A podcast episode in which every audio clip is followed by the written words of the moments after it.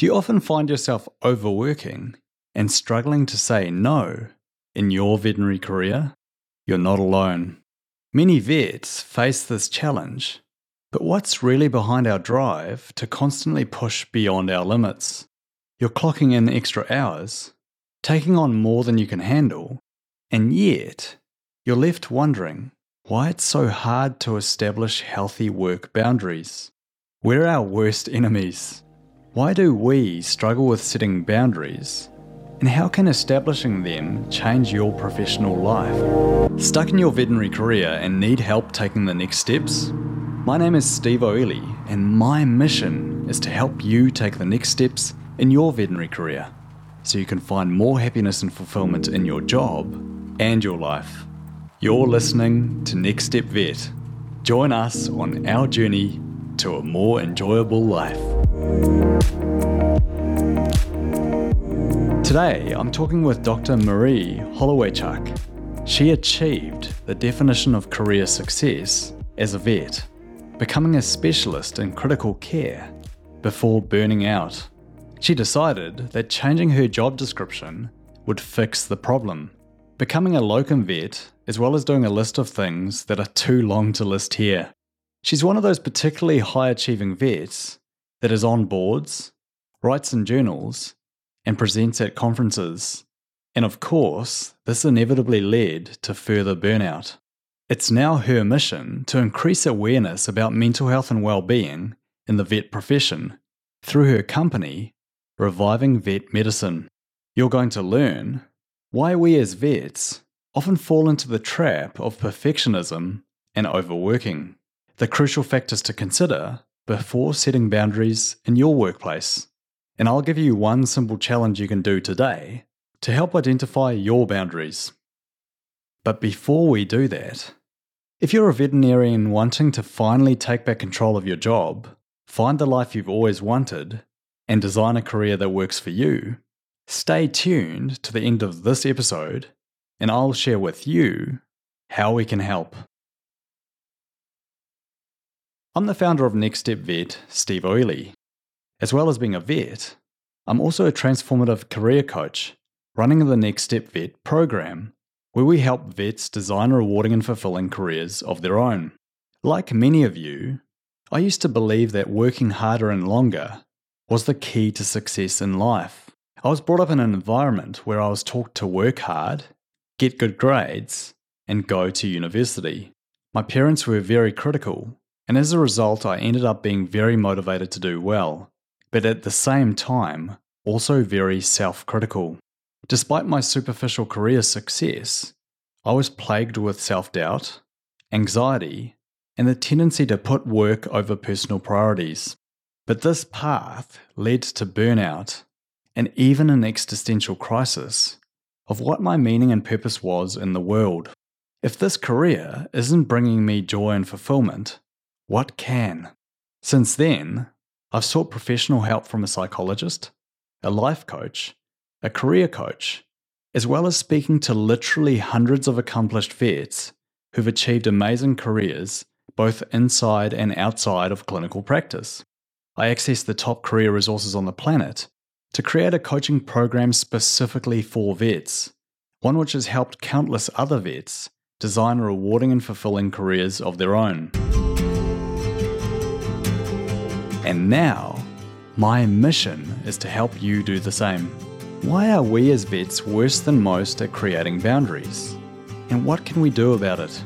We join the conversation with Marie detailing what led to her burning out as a clinical vet and becoming interested in the mental health and well-being space for vets.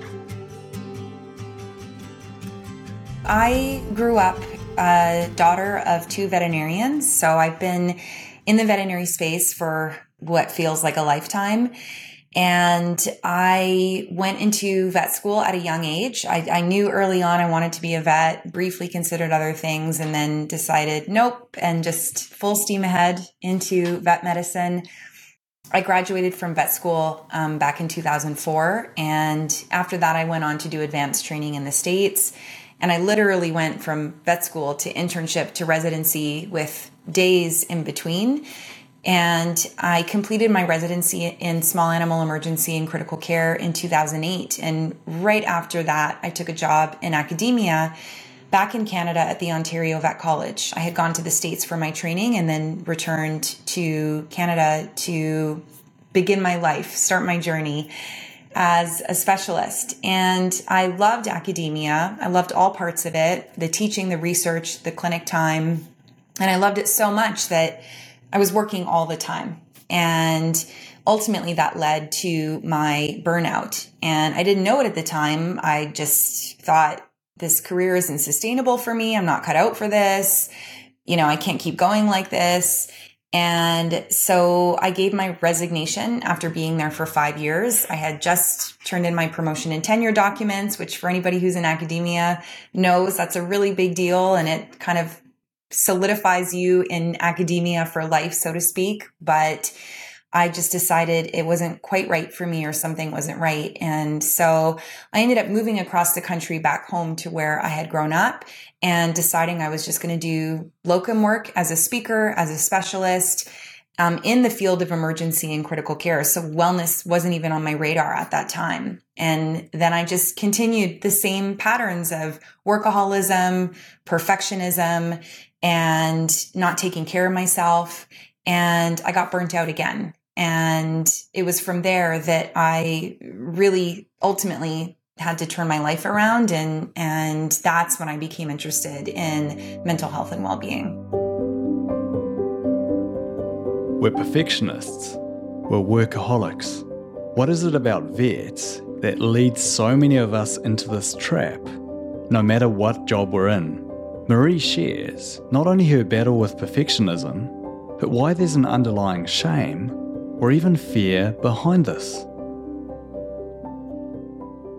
Some of that is model behavior for us, you know, especially with perfectionism. If you grow up with someone in your household who exhibits traits of perfectionism, you're much more likely yourself to exhibit that as well. And that was certainly the case for me with my mom, um, who definitely always prided herself on, you know, being a perfect vet and, and presenting herself as a perfect person and keeping the house a perfect space, you know, all of those things. Um, you know, the workaholism, I think, is so multi-factored. And now, fast forward years later, I'm happy to say I'm a recovering workaholic and a recovering perfectionist, really. Um, and really, for me, it was, you know, time spent in therapy that really showed to me where that was coming from. And, you know, over the last 10 plus years since I left my job in academia, I've been back and forth into therapy to revisit this tendency towards workaholism. And I think certainly for me, I can't speak for everyone, but a lot of my worth and my feeling of accomplishment and feeling of contribution is attributed to my work.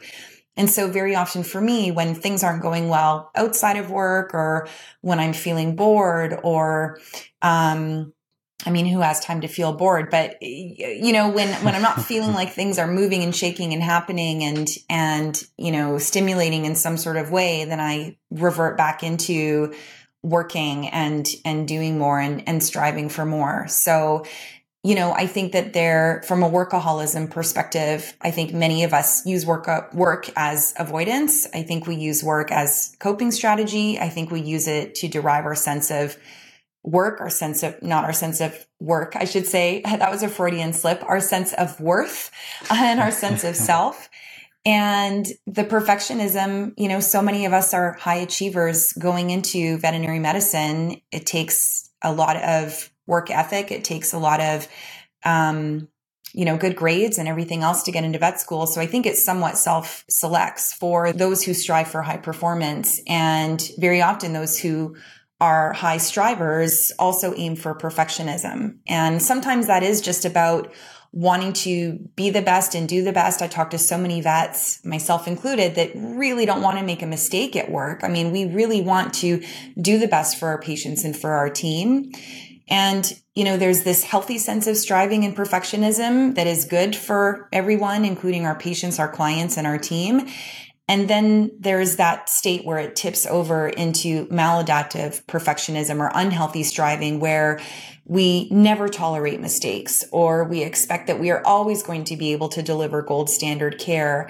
And I think some of that maladaptive perfectionism really does come from, you know, fear, fear of what will my clients think of me if I don't have the answer with their pet? Or what will my team members think of me if they see me make a mistake? Or what will my colleague think of me if I hand over a case and the medical record isn't done perfectly? Or what will the review board think if they get a complaint and they review my record and it's written in such a way? So eh, there's a lot of this, you know, fear around consequences of what happens when things aren't done perfectly.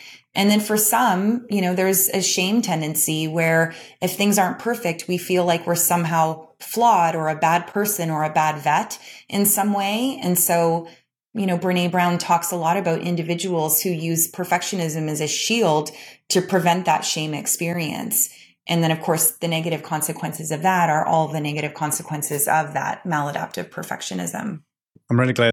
I'm no psychologist myself, but there's got to be something that stems from our childhoods. And I think vets and probably other medical professionals in particular do tend to come from these environments where we're brought up to think that we should be perfect and potentially maybe even punished for mistakes. And I think what I'm trying to say is that a lot of these issues probably stem from sort of deep core psychological things that we um, you know learned at a young age. Yes steve you're 100% correct. I've done a lot of reading and research in this area and you know the the mental health professionals do say that very often this is you know these aren't these aren't only learned behaviors by seeing what was modeled for us but they're often reinforced by the way that we're spoken to or treated as children or even coach coaches or teachers or other parental figures in our lives for anybody listening who can relate to this coming home and you got a 97% on an exam and a parent says to you, you know, well, what happened to the other 3%? Um, yep, so I've there's the potential. Yeah, there's the potential punishment when you don't, you know, get that 100% or that perfect score.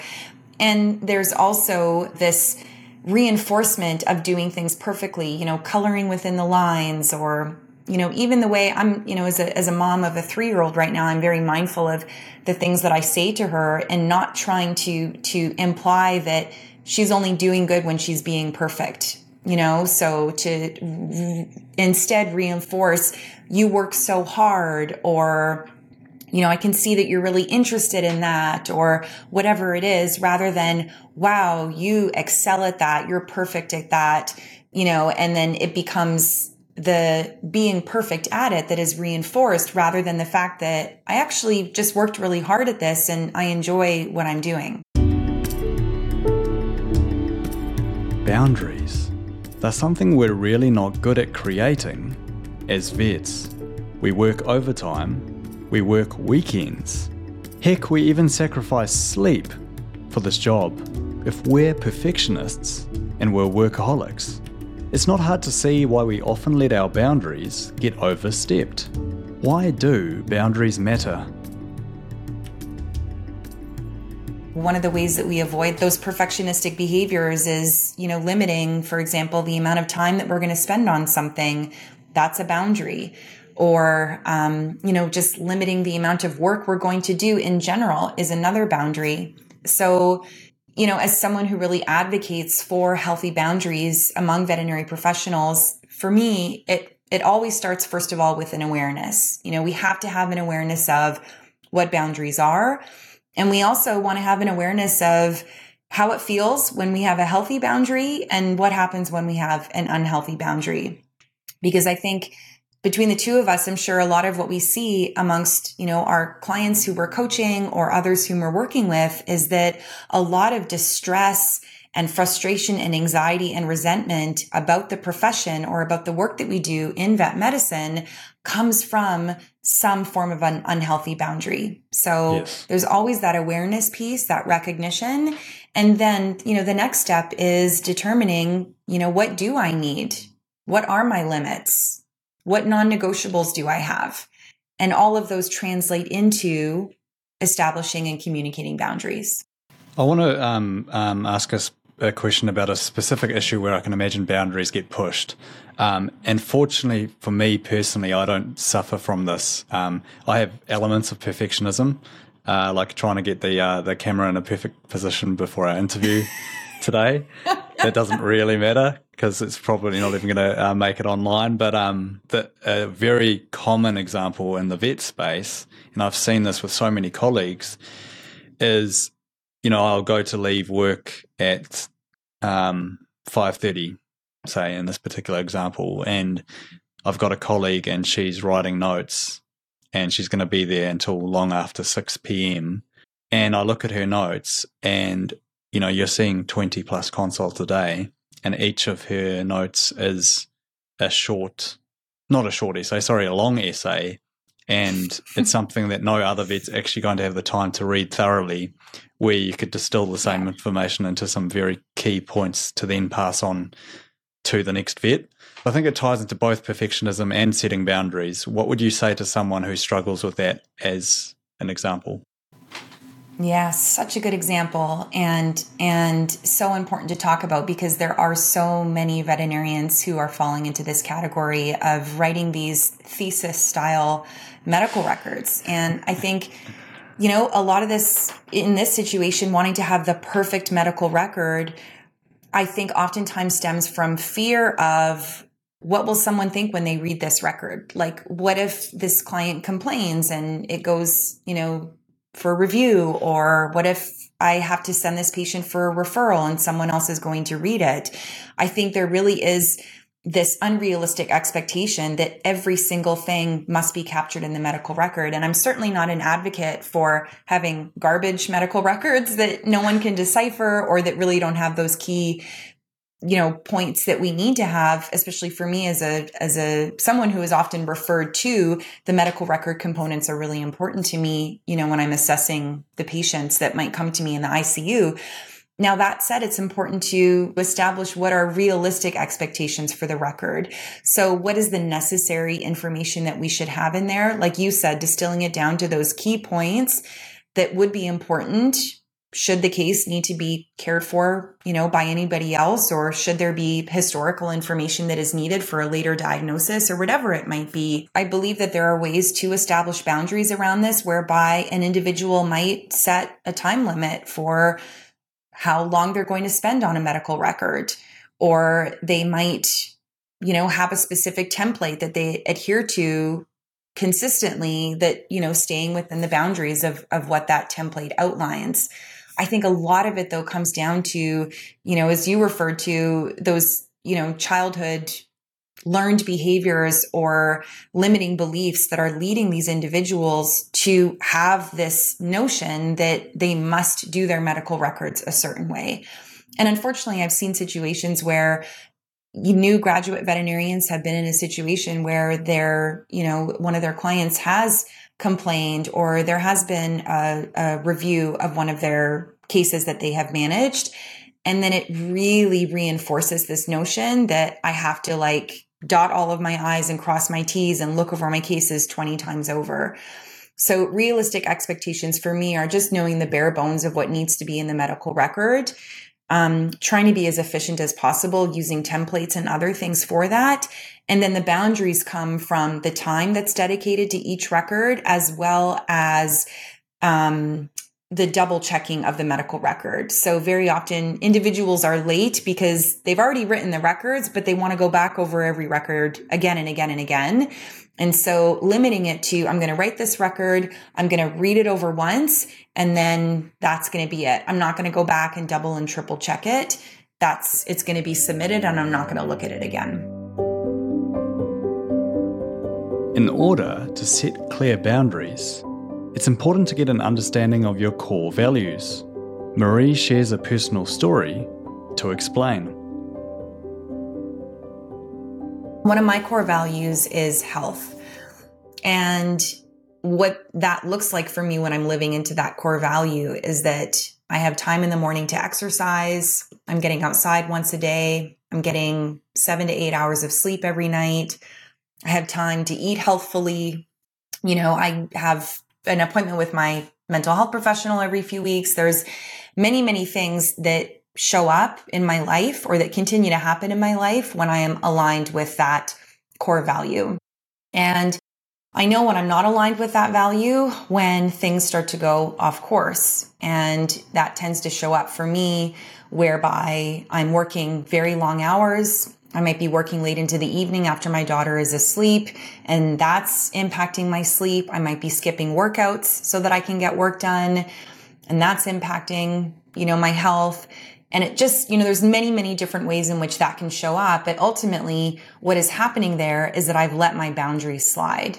And so this is where recognizing when we've identified a core value, what does our life look like when we're living into that value? And what does it look like when we are not? And to set up guardrails so that we don't veer off course. That's where identifying our needs, our limits, our non negotiables, all of those are forms of boundaries. And once we have those in place, then we can really live into our values and stay aligned and avoid that sense of distress or discomfort that comes with living a life that isn't aligned with our values. So for me, it's just so important to make sure that I've identified that these are my work hours for, for the day. And, and that's not negotiable for me or, um, you know, this is my shut off time when it doesn't matter what's going on. It doesn't matter how important something might be. That's when the computer goes off because I know I need that buffer time between technology and sleep to really be able to, you know, get the time that I need to get the sleep that I need. So that's just one example. And I hope that helps to illustrate, you know, that relationship between our core values and boundaries.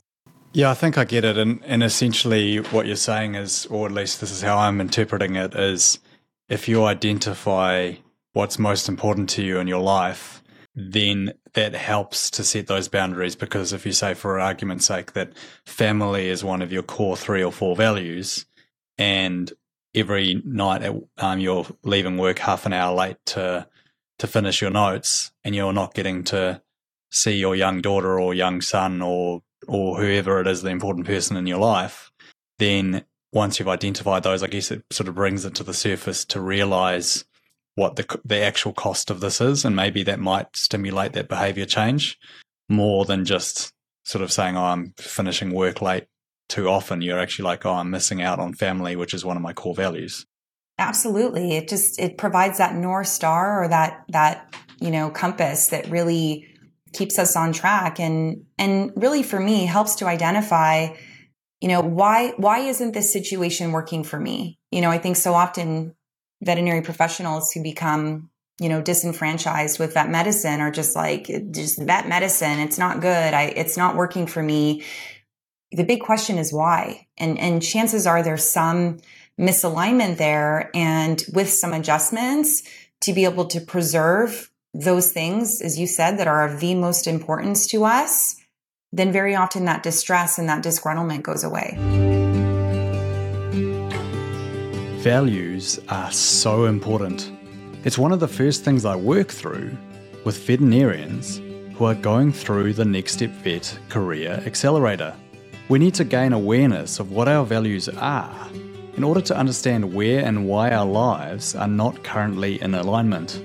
If you're considering making changes in your veterinary career, Marie shares three tips for you I think the first thing to recognize is that no good decisions are ever made when a person is feeling overwhelmed, stressed, exhausted, and burnt out. And so, you know, it, it seems intuitive and a person might not have this opportunity, but if there is any opportunity to use paid time off, vacation time, mental health time, whatever might be allotted to that individual, and it hasn't been taken, then take it take the time to give yourself a break before making a decision yeah. that you might come to regret at a later time. So that would be the first thing I would recommend. That's the really second thing that I would say would be to really, you know, tying back to what we were just discussing, to really give thought to why is this not working for you? What is the why behind that? So this isn't working for me because, not just this isn't working for me. what is not working? You know, what in what moments of your day do you get that feeling of like just wanting to throw your hands up and say, forget this, like I'm done?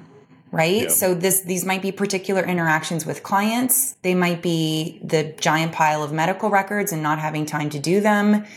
They might be, like you said, staying late at the end of the day and missing out time with family or working every Saturday and feeling like you never have a weekend off. Like, what is it that isn't working for you? And then the third time is, third thing I should say is to think about what would make it doable. I think so often, and I am the first person to experience this, and I have certainly felt this many times in my career where I just didn't see any other way. You know, I was so pigeonholed into like, this is the way it is. There's no other way. I'm either in vet med and it's this job and, and this is the experience that everyone has or it's it's completely nothing. It's something different. And and I saw that play out when I left my job in academia. It was either academia or I'm I'm gone and I don't even have another job. I'm just leaving. Sure. And it's it's it's not realistic. If we can take a moment to sit and look at what would make this doable for me. If I could be home to have dinner with my family at 5:30 if I could have one Saturday off a month to you know spend the weekend with my family or to go away if I could have a little bit of time in my day to do my medical records so that I'm not doing them all at six o'clock at night after the clinic is closed. You know, to really get clear on these things and, and to stop yourself from getting into just into the mindset, well, that would never happen. Well, that's yeah. not possible. Nobody does that. Well, that's not a thing. Everybody has to work this. Everybody has yeah. to do that. Because the reality is it is possible. And I think we overlook so many times how much we actually have control over in our lives. We just surrender control over to vet medicine. Yeah. Like it's this all powering, you know, beast that just makes all the decisions, you know, whether it be vet med, your manager, your boss, or your clients. And the reality is, is that you are the one with the control. The irony with the veterinary profession is we actually do have a lot more control of our time than a lot of other professions. Unlike project based jobs, where you might need to be spending 50 plus hours a week on the job during the busy times of the year, as a vet, there's the ability to locum, to get paid well for a set amount of hours of work. So, for vets listening to this podcast that don't want to leave the profession, how does Marie encourage vets that are burnt out to not leave clinical practice? When you are in that state of, I just don't know if that medicine is right for me, is to really take the time to connect with someone else who can offer an outside perspective. Not to say that they're going to tell you if vet med is right for you, but they are going to help you work through your thought process and to do things like we've talked about, like identifying those, those core values, like figuring out what your ideal life looks like for you. Maybe that ideal life has nothing to do with vet medicine, but maybe it does. It's just not in the way that you're doing it right now. Working with a coach can be so helpful for those reasons because, you know, you and I as coaches have the opportunity to really ask people questions and, and offer people reflections that are going to allow them to come to the realizations of what is most important to them. What could life look like for them? How might I get there? You know, what steps would I need to take to achieve this? Or what are some potential options for me that I haven't even considered? I mean, if you had asked me 10 years ago when I left my academic job. Like would you ever would i ever have found myself doing what i'm doing now? You know coaching speaking facilitating educating advocating all of these things that i do that are really not at all related to emergency and critical care which is my specialty. I would have said no way. I'm going to be locuming. I'm going to be a critical care locum. I'm going to be doing some speaking at conferences because i love to teach maybe some labs and that's it. That's going to be my life. And and now I, I just at the time I never even knew that something like this existed. And it's incredible if you spend time, you know, within the Facebook groups that really, you know, focus on jobs that are non-clinical, whether they be government, industry, academia, and otherwise, there are so many opportunities that still allow veterinarians to use their degree and their credentials and their training, just not in that traditional clinical sense that has been ingrained in so many of us since before we got into vet school. So the best piece of advice that I would give to an individual who's thinking of leaving and who's, especially if it is because they're feeling burnt out, number one, because so much mental health problems overlap with burnout, I would absolutely connect with a mental health professional. It's very hard to discern the symptoms of depression and even sometimes anxiety from burnout. So you want to connect with someone who who knows, who can help you, who can work through that with you and it can maybe offer, you know, some other strategies for support.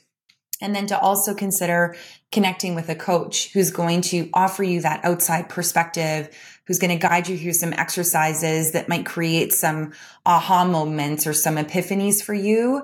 And, you know, might get the wheels turning about some other potential opportunities for you within this veterinary career and space, or maybe not, so that you've kind of exhausted all of those options and have had someone to really function as a guide, you know, throughout that process. If you're wanting coaching specifically for veterinarians, I'll share how we can help shortly. The struggle to maintain boundaries is a common issue in the vet profession, often rooted in deep psychological fears of being caught out or never being enough. But this doesn't have to be your story. Creating work boundaries is not just about saying no, it's about seeking professional help, identifying your values, and taking control of your life and creating your non negotiables. It's all well and good knowing the underlying reasons behind a lack of boundaries, but how do you actually make change?